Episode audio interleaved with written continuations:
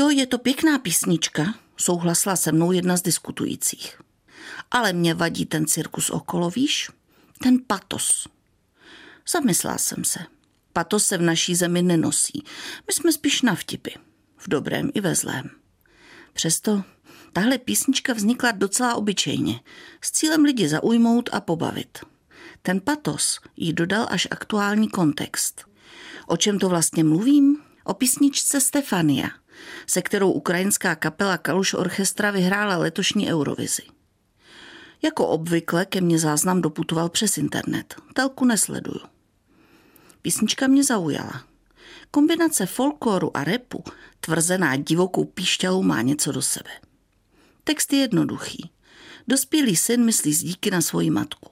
Nic zvláštního.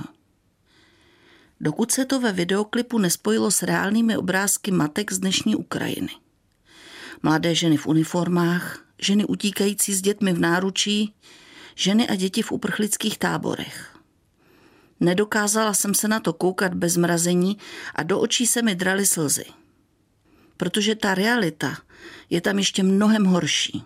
Tohle je jen videoklip, byť s reálnými kulisami.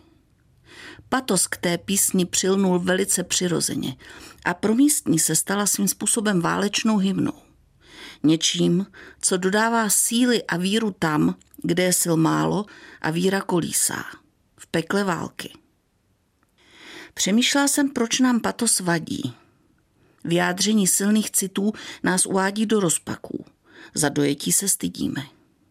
Dokonce i tehdy díváme-li se na válku v přímém přenosu. Může to být tím, že se u nás 40 let používal lživý oslavný patos, kterému nevěřili ani ti, kdo ho měli plná ústa? Nebo je to snad tím, že v naší kolektivní paměti není žádná opravdová genocida? Něco, co by nezasáhlo jen vybrané skupiny obyvatel, ale všechny občany?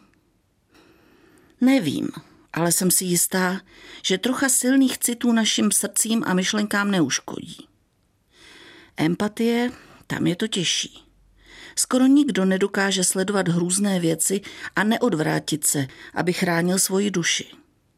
Můžeme aspoň těm, kdo to potřebují, bez ohrnování nosu dopřát patos a s ním i povzbuzení, které je jeho součástí. Spolu s přáním, abychom ho nikdy nepotřebovali.